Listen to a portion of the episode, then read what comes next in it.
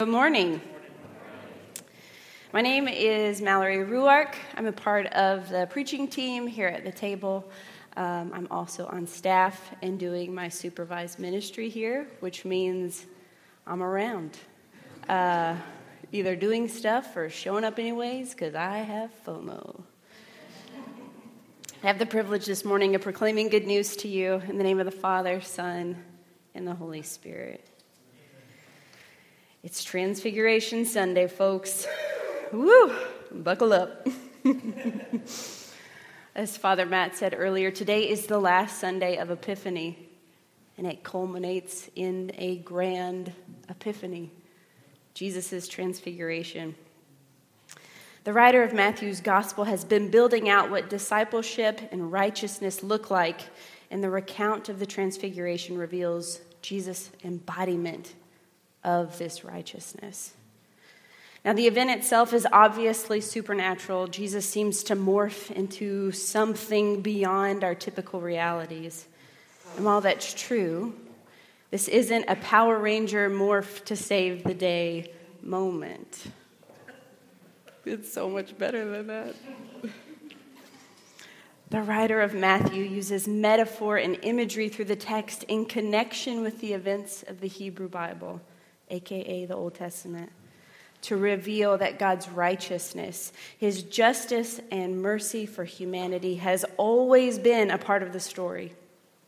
And it continues with Jesus' incarnate glory. Church, today we proclaim the good news that the realm of God is here. Instead of new revelation, Jesus reveals what's always been true God is committed to justice and love for all of creation. Take heart, beloved. Do not be afraid. The glory of God rests on you today, anointing you to live out the law of love in reality. Go and love your neighbor, go and seek justice. I want to note real quick that our passage this morning helps us to understand the faults of supersessionism and replacement theology. Supersessionism teaches that Jesus supersedes all of what happened in the Hebrew Bible. Replacement theology follows suit, citing that Jesus upgraded us and now all the important stuff is in the New Testament. And friends, that's just not true. Without Judaism, our faith has little context. While our understanding of who Jesus is differs from the Jewish perspective, we have so much to learn from our Jewish friends. So, why not start right now? Jesus' transfiguration is living into Jewish apocalyptic expectation. Many of the Pharisees believed in resurrected bodies for the coming messianic age the faithful would receive a new form in the resurrection where all justice and mercy and righteousness prevailed. All things would be renewed and restored, all things would be made right. This is Torah. This gospel passage is utilizing this understanding and connects it to the story through the parallels between Moses and Jesus. Matthew's gospel notes six days after Jesus reveals he must return to Jerusalem, he takes Peter, James, and John up to the high mountain. This is a direct correlation to Exodus 24 16, where God's presence rests on Mount Sinai for six days, and when God calls Moses out on the seventh to take the commandments to the people. God gives the Israelites instructions on how to live a life of love and justice. This connection is intentional. The gospel writer is trying to reveal and connect Jesus as a Moses figure. This would sound off all the alarms to the Jewish ear. The story continues He was transfigured in front of them, and his face shone like the sun, and his clothes became white as light. It's another callback to Moses in Exodus 34. Remember, Moses went up to receive the tablets twice. That's the Ten Commandments. And Exodus 34 is round two. Moses talks with God and receives the law, and when he comes down, his face is radiant with the glory of God. In Hebrew, this is Ziv Ha Shekinah. Southern emphasis, my own. the writer of Matthew articulates for us the reflection of God The Shekinah on Moses' face is now radiating from the face of Jesus. The text says his clothes became dazzling white. In rabbinic and apocryphal literature, these clothes reflect the majesty of God, those elected by God. Not only does Jesus' face shine like the sun, but it engulfs his entire body.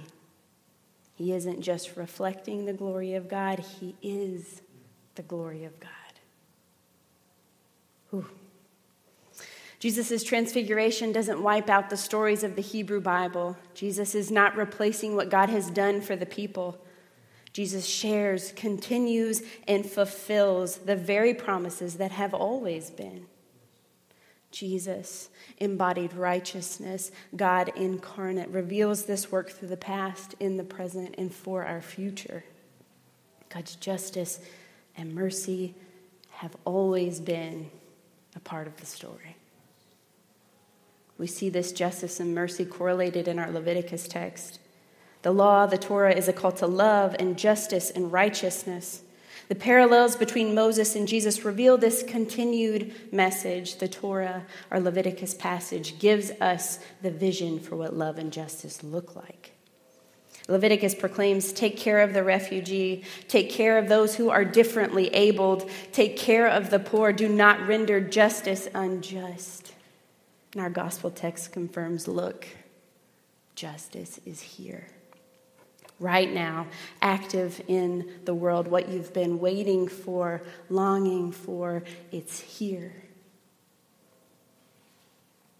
The realm of God is here. Instead of new revelation, Jesus reveals what's always been true. God is committed to justice and love for all of creation. Amen. Jesus is not only revealing the inauguration of the realm of God, he's inviting us to join. The disciples joining him on the mountain isn't just so someone will have been there to write the event down, though that's super helpful. When Moses receives the law, he's the only one on the mountain. It's important to recognize where the parallels of the story differ. They have something to tell us. Peter, James, and John being there is important. And I find Peter's engagement in this story so precious. If it's good for us to be here, I'll pitch three tenths. Peter knows what's happening. Peter's realizing the connections. These disciples are experiencing the stories that their ancestors would have passed down to them. Peter knows how the Shekinah of God has dwelled among the people in the past. It's in the tabernacle. We need tabernacles. As Peter is working to get everything in order for God's presence, the Shekinah of God overshadows them and rests on them. It's as if to say, My presence needs no tents. I need no tabernacle. Here with you is where I dwell. Here, resting on you, surrounding you, carrying you, keeping you, anointing you is where I stay. The glory of God anoints them to be the light of the world and tells them, Get up, do not be afraid. Church, here today with you is where God dwells, anointing you to be the light of the world. God's glory resting upon you doesn't mean you're going to float above life or above reality. We all know this. We know what's going to happen in the story next for Jesus. He knows this. God's glory is what empowers us to stay present in reality, to face reality. If you've spoken with me over the last few weeks, you'll know I'm currently apprehensive uh, about my summer internship. I'm excited to learn and be pushed beyond myself, but I'm anxious. Clinical Pastoral Education, CPE, is a chaplaincy internship. I'll be spending my summer at either Methodist, University, or Riley, facing firsthand what injustice looks like pain, sickness, terror. How do I face this? How do I look injustice in the face day in and day out? Take heart, Mallory. Do not be afraid. The realm of God is here. God's righteousness, God's glory rests on you today. You don't have to gloss over, ignore, smooth over the injustice. You can enter into that reality in faithfulness because you do not go alone. I know I'm not the only one facing injustice, facing pain, facing sickness, tearing through a world that is both full of the glory of God and the terror of death and destruction. Take heart, beloved. Do not be afraid. The glory of God covers you. Take heart, beloved. Do not be afraid. All those who sow weeping will go out with songs of joy. Take heart, beloved. Do not be afraid. Our systems of oppression will soon be vanquished. Take heart, beloved. Do not be afraid. These broken bodies will not be forever. Take heart, beloved. Do not be afraid. Death and dying do not have the final word. Because of what was revealed on the mountaintop, because the promises for justice and mercy are true, you can walk in confidence that you can be present to your circumstances without being overcome. Friends, what realities are you facing today?